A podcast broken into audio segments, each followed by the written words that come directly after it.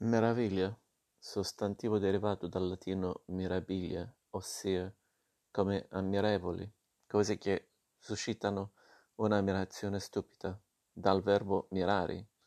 Il senso della meraviglia appartiene dunque a ciò che osserviamo o al modo in cui lo osserviamo.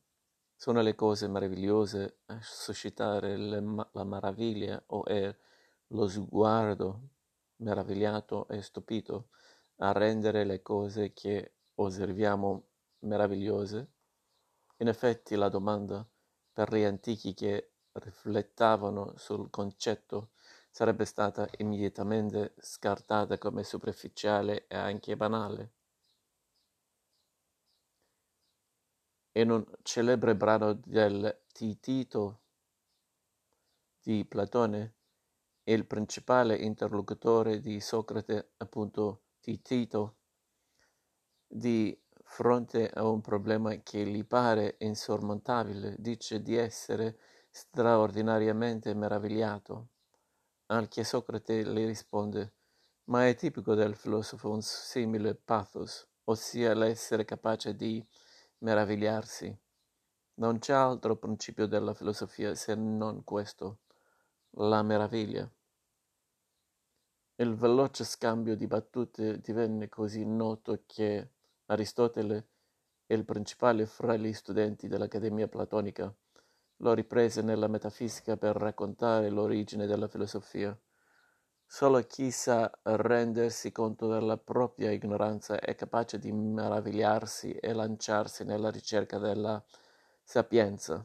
Sono concetti che superano le opiche ma a volte si rivelano particolarmente attuali, in tempi di fatica, noia e immobilità, in tempi in cui si ha l'impressione che il tempo lo si sta perdendo.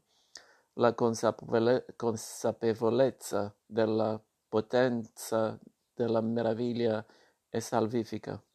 Tutto può trasformarsi se il posto sguardo è capace di stupirsi e guardare oltre alle apparenze, attraversando ciò che abbiamo davanti agli occhi.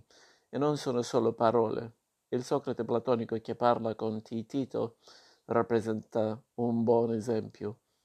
Il ragazzo fisicamente non è stato ben dotato dalla natura, occhi sporgenti, naso schiacciato, ma non sono le forme casuali che riceviamo alla nascita a dire ciò che è bello, tanto che Socrate, parlandoli, lo scopre, sentenziando infine, bello tu sei, Titito, e non come diceva Teodoro, brutto, perché chi bello parla è anche bello e buono.